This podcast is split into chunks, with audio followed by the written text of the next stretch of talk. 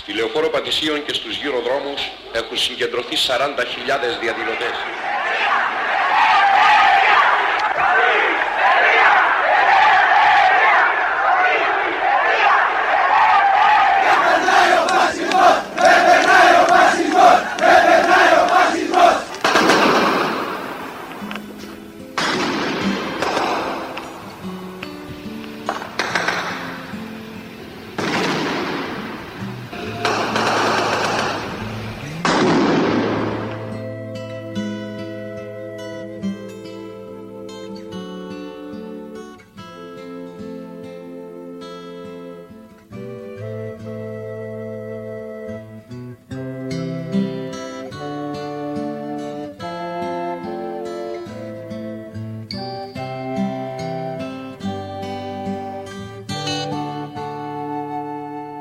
Είμαστε εδώ με τον Γιώργο Παυλάκη. Καταρχήν, καλώς όρισες Γιώργο στο, σε αυτό το podcast.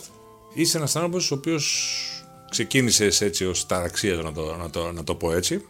Σωστά, τα λέω καλά; Η τεράστια πλειοψηφία που μπήκαμε στο Πανεπιστήμιο, το 69 που τάσκιαζε όλα η φοβέρα και τα πλάκωνη σκλαβιά, δεν υπήρχε τίποτα στο πανεπιστήμιο και έζησα το φοιτητικό κίνημα από την πολύ αρχή του ή από, πριν από την αρχή του μέχρι την κορύφωσή του στο πολύ. Όταν λες δηλαδή πέρασες και από ασφάλεια έκανες όλο το, το tour της εποχής. Ε, όλο το tour φυσικά. Αρχίζοντας από την τοπική ασφάλεια στη γειτονιά μου, προοδεύοντας ε, ε, στην κεντρική ασφάλεια με όλα τα μεγάλα ονόματα, Uh, ήμουν τυχερός λόγω διάφορων ατυχημάτων και όταν με ζήταγε η ΕΣΑ δεν κατάφερε να με βρει λόγω προσωπικών οικογενειακών ιστοριών. οπότε με, με, φόντο τις δυσκολίες τις οικογενειακές που είχα, αρρώστιες κτλ. Γλίτωσα από, από πολλά που πέρασαν άλλοι της γενιάς. Στο Πολυτεχνείο είχε στήσει το ιατρείο μέσα στο κτίριο του Πολυτεχνείου. Ναι. Πώς ήταν αυτό, δηλαδή, σαν εμπειρία, γιατί δεν έχεις μιλήσει γι' αυτό πολύ. Κοίταξε, είμαστε έτοιμοι εκείνη την εποχή. Ήταν, ε, ε υποτίθεται, η, η εποχή της φιλελευθεροποίησης του Παπαδόπουλου ε, που είχε αρχίσει ο Νοέμβρης, είχε αρχίσει με το μνημόσυνο του Παπανδρέου όπου έγινε διαδήλωση και για πρώτη φορά χτυπηθήκαμε με την αστυνομία, δεν το βάλαμε στα πόδια σαν ε, αυτοί οι άνθρωποι που πήγαμε εκεί και πήραμε θάρρος από την κάποια φιλελευθεροποίηση για να οργανώσουμε καλύτερα το φοιτητικό κίνημα με αποτέλεσμα το Πολυτεχνείο που έγινε ένας ε, λαϊκός κομμός πράγματι. Και συμμετείχε, ε, ξέφυγε από τα φοιτητικά ε, πούμε, επίπεδο, το φοιτητικό επίπεδο και έγινε ε, αγώνας όλου του λαού της Αθήνας.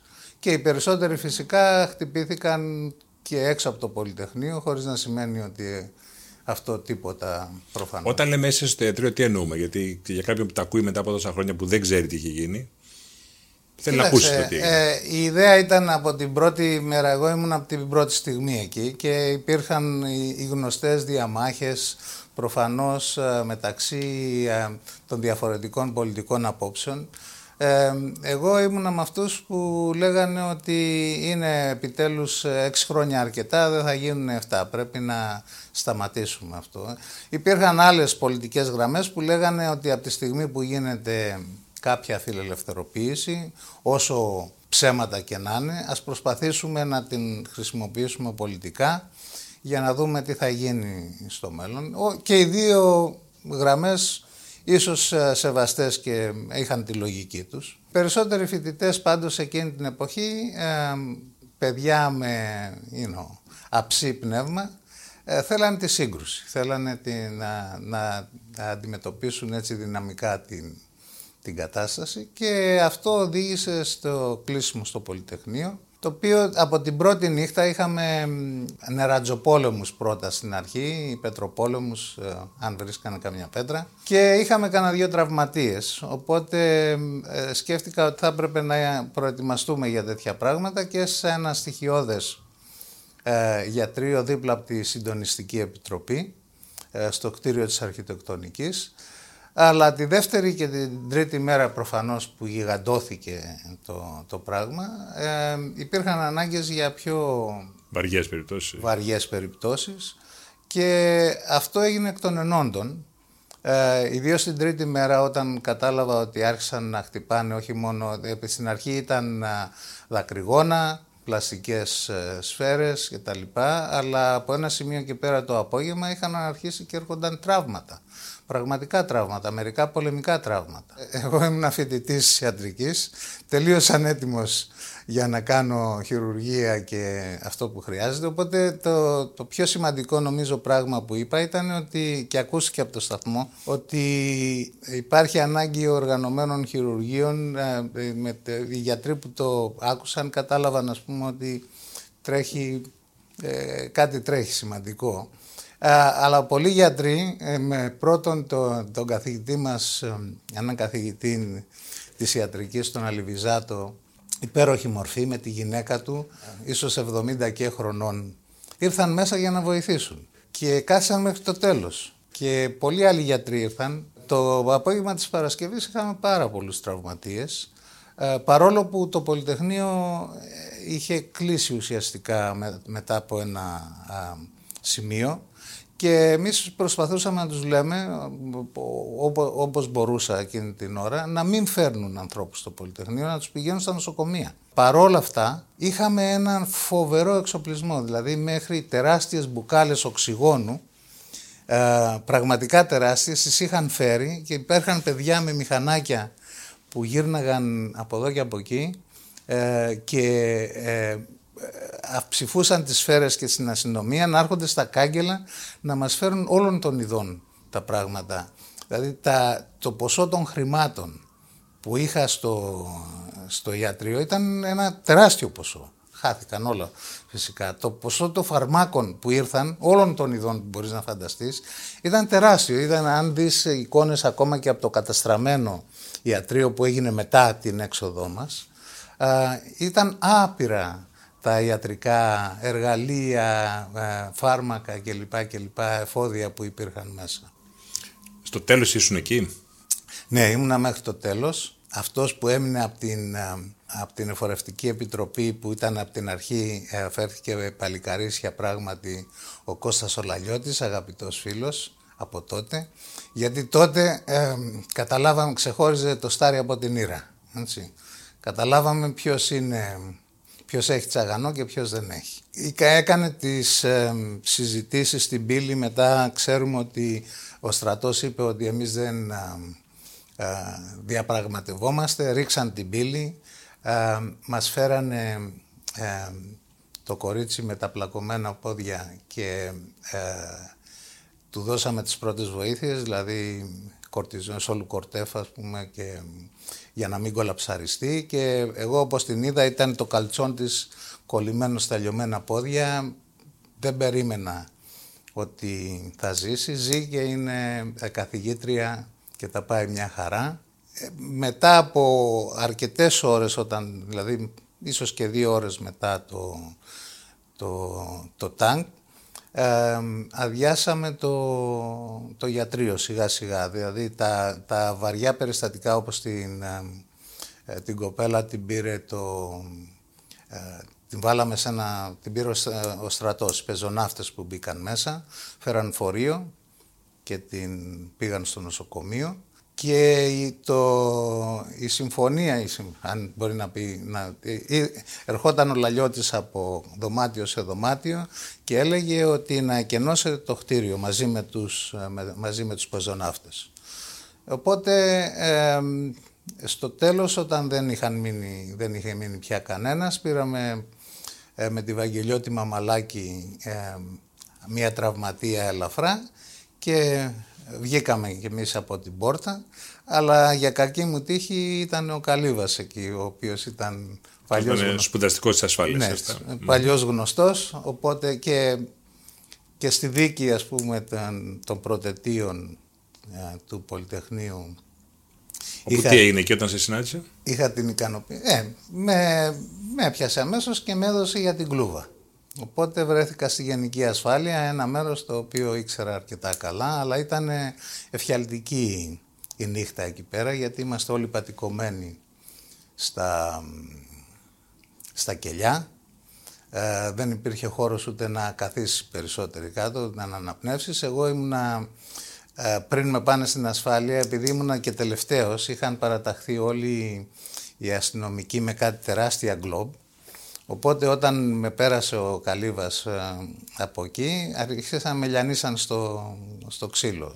Με αποτέλεσμα να πέσω κάτω η τους και τελικά ήρθε ένας ε, αξιωματικός των πεζοναυτών, ΛΟΚ, ποιος ήταν δεν ξέρω, και τους είπε να με αφήσουν, ας πούμε, με, με σήκωσε από τα μαλλιά ή οτιδήποτε και με πετάξαν στην κλούβα τελικά. Ε, ε, από εκεί και ύστερα ήμουνα πολύ έτσι, μάλλον με διάσηση αρκετά βαριά και όταν με βάλαν στο κελί άρχισα να κάνω εμετούς ε, κτλ. Οπότε με, με βγάλανε από εκεί, ε, ε, βγάλαν έξω, αλλά με περίλαβα το σπουδαστικό της ασφάλειας και με κάνανε μαύρο στο ξύλο εκείνη τη νύχτα με την ερώτηση να τους πω ποιοι ήταν οι, οι υπέτοι, ποιοι ήταν η, η επιτροπή ας πούμε, του Πολυτεχνείου που εκείνη την εποχή δεν ξέρανε. εντάξει, με τα πολλά με, με αφήσανε, αλλά επειδή δεν μπορούσαν να με βάλουν σε κανένα κελί, με άφησαν απ' έξω ε, όλη τη, όλη την υπόλοιπη νύχτα και όλο το Σάββατο. Οπότε το απόγευμα του Σαββάτου ε, ή το μεσημέρι έγιναν μεγάλες διαδηλώσεις και μπροστά στην ασφάλεια της Μεσογείων και που πυροβολούσαν οι αστυνομικοί από το, από το κτίριο, το, το πλήθος. Έγιναν μεγάλες διαδηλώσεις στην Αθήνα. Εγώ ήμουνα κάτω, ε, ξαπλωμένος, ε, με, ο χωροφύλακας που βάραγε από πάνω, ας πούμε, πέφτανε οι κάλικες μπροστά μου, απάνω μου, από το παράθυρο τρελές εποχές. Τελικά από λάθος ε, με αφήσανε γιατί όταν ε, κηρύχθηκε ο στρατιωτικός νόμος μας ε, μαζέψανε ο Καραπαναγιώτης μάλλον και μας είπε κηρύχθηκε ο εθνικός νόμος αλήτες πηγαίνετε σπίτι σας, πέστε τον εθνικό ύμνο και ξεκουμπιστείτε από εδώ πέρα. Οπότε εμένα με είχαν σηκώσει δύο παιδιά και με πήγανε εκεί πέρα στην αίθουσα που που μας έβγαλε τη διάλεξη, αλλά με πιάνει το σπουδαστικό εμένα και λέει αυτός αφήστε τον είναι για εκτόπιση. Οπότε με βάλουν σε ένα δωματιάκι δίπλα και μετά από ε, λίγη ώρα έρχεται κάποιος που δεν ξέρω ποιος ήταν και λέει αλήτες δεν σας είπαμε να φύγετε να μου έξω από εδώ. Και με βγάζει με τις κλωσές στη σκάλα. Οπότε και εγώ φρονίμως ποιόν κατάφερα να σηκωθώ όπως όπως ε, και βγήκα σε μια έρημη ε, στην αρχή της Μεσογείων ήταν η, η, η ασφάλεια τότε. Μετά από αυτό προφανώς με ήθελε η ΕΣΑ αλλά δεν με βρήκε ευτυχώς. Ε, κάθισα μέχρι τη, τη, την καταστροφή της Κύπρου στην παρανομία. Και φυσικά δεν μπορούσα να πάω στην ιατρική, σκεφτόμουν ότι η καριέρα μου είναι τελειωμένη με αποτέλεσμα να σκέφτομαι ότι πρέπει να βρω ένα παράνομο διαβατήριο και να φύγω. Ε, ήταν μια περίοδος αρκετά σκοτεινή και δύσκολη. Ε, αυτό το, ας πούμε από εκείνη την εποχή, από το 1974, μετά από έξι χρόνια, ήμουνα σε ένα, στο καλύτερο μέρος στην Αμερική και έκανα για εκείνη την εποχή πολύ πρωτοποριακή δουλειά. Έφυγες πότε; Έφυγα το 76. There's a feeling I get when I look to the west and my spirit is crying for leaving. In my thoughts I have seen rings of smoke through the trees and the voices of those who stand looking. Να σε ρωτήσω για σένα τι είναι αυτή η εμπειρία τώρα, δηλαδή όταν σκέφτεσαι Πολυτεχνείο, γιατί εντάξει, έχει γίνει και ένα ιστορικό κλισέ όπως ξέρεις πολύ καλά. Για σένα όμως τι είναι; Αυτή η περίοδος νομίζω ότι ήταν η πιο σημαντική της ζωής μου και το πράγμα που έκανα και με, με κάνει και περήφανο προσωπικά ότι ε, σε σημαντικές στιγμές ας πούμε δεν κιότεψα και προσπάθησα να κάνω αυτό που νόμιζα σωστό. Πράγματι ήταν ένα θέμα που σημάδεψε την ε, επόμενη πενταετία όπως προφανώς θα ξέρεις και για τα καλά του και για τα κακά του. Έτσι, ήταν το, το Πολυτεχνείο ε, είναι στο μυαλό ακόμα του κάθε αστυνομικού που δεν θέλει να μπει ε, τώρα με τίποτα στο πανεπιστήμιο και να δημιουργήσει πρόβλημα. Ε, αυτό ήταν ένα από τα αποτελέσματα του, του σκοτωμού πολλών φοιτητών και άλλων Ελλήνων από τη Χούντα εκείνη την εποχή και προφανώς και, και καλά κάνει ο ελληνικός λαός δεν θέλει να ξαναδεί τέτοια πράγματα. Λοιπόν, είναι ένα πράγμα που σημάδεψε την ελληνική ιστορία για καλό και για κακό. Δεν είναι προφανώς ένα ε, πράγμα σαν το έπος του 40 ε, και νομίζω ότι εντάξει η, η, η γενιά η δική μας ήταν πολύ πολύ τυχερότερη από τους προηγούμενους γιατί ε, για σκέψου, ας πούμε, να είχε κρατήσει η δικτατορία, αν δεν είχε γίνει Κύπρος, να είχε κρατήσει η δικτατορία με διάφορες μορφές άλλα 20 χρόνια. Εμείς θα είμαστε ίσως ακόμα με άλλη μια γενιά στις φυλακές, χαμένη ή φευγάτη ε, με διάφορους τρόπους. Αυτό αποφεύθηκε και ήταν καλό που αποφεύθηκε νομίζω. Ε, το κακό είναι ότι την πλήρωσε η Κύπρος μερικές φορές χωρίζω τους ανθρώπους που έχουν ζήσει το Πολυτεχνείο σε ένα πρωταγωνιστικό ρόλο, στους ανθρώπους που κάνανε καριέρα με το Πολυτεχνείο, να το πω έτσι, και στους ανθρώπους που διαλέξαν να κάνουν κάτι τελείως διαφορετικό στη ζωή τους, που το έχουν μέσα τους. Απλώς κουβαλάνε μια κληρονομιά, μια εμπειρία. Είναι σωστή αυτή η διάκριση ή είναι τεχνητή; Ε, ναι, είναι σωστή, αλλά είναι και λίγο τεχνητή. Έτσι. Δηλαδή, αυτοί που γίναν πολιτικοί, παραδείγματος χάρη. Και εγώ ε, παρατρίχα να ήμουν πολιτικό. Ε, τη γλίτωσα γιατί δεν έκανα προφανώς για πολιτικός, γιατί ε, χρειάζονται άλλε. Αυτό δεν το ήξερα το επεισόδιο. Όταν λες παρολίγο να γίνεις πολιτικός. Ε, κοίταξε, όλη η γενιά η δική μας. Ε, ε, δηλαδή, εγώ ήμουνα σε, όλα τα, σε όλες τις επιτροπές και τα λοιπά επίχουντας, το οποίο ήταν λίγο δύσκολο γιατί έπρεπε να, να αντέχεις και το ξύλο και τα υπόλοιπα που δεν ήταν αμεληταίο και έκανα και στο Διοικητικό Συμβούλιο της Ιατρικής με τη μεταπολίτευση. Πολλοί από αυτοί που λέγονται γενιά του Πολυτεχνείου κάνανε ε, ίσως ε, μετά τη μεταπολίτευση την περισσότερη καριέρα τους και αυτοί δεν καταλαβαίνουν πώς ήταν τα πράγματα επί Χούντας. Αλλά ε, είναι πολλοί από αυτούς που λέγονται γενιά του Πολυτεχνείου γιατί στο σχολείο τους και καλά κάνανε τα παιδιά. Στο, στο δημοτικό τους ή στο γυμνάσιο ας πούμε ακούσαν ότι οι φοιτητές εξεγερθήκαν και τα λοιπά και κάναν κάτι κι αυτοί. Αλλά δεν είχαν την εμπειρία της δικτατορίας που είχαμε εμείς. Υπήρχαν όμως πάρα πολλοί άνθρωποι που είχαν την εμπειρία της δικτατορίας και διάλεξαν μια πολιτική καριέρα.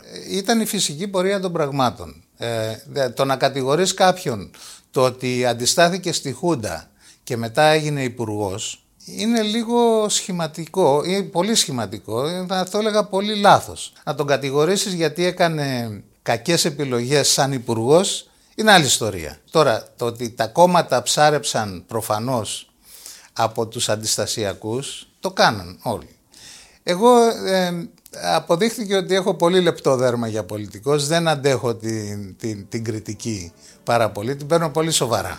Εγώ άντεχα το ξύλο, αλλά δεν αντέχω την κριτική. If there's a bustle in your hedgerow, don't be alone there. It's just a sprinkle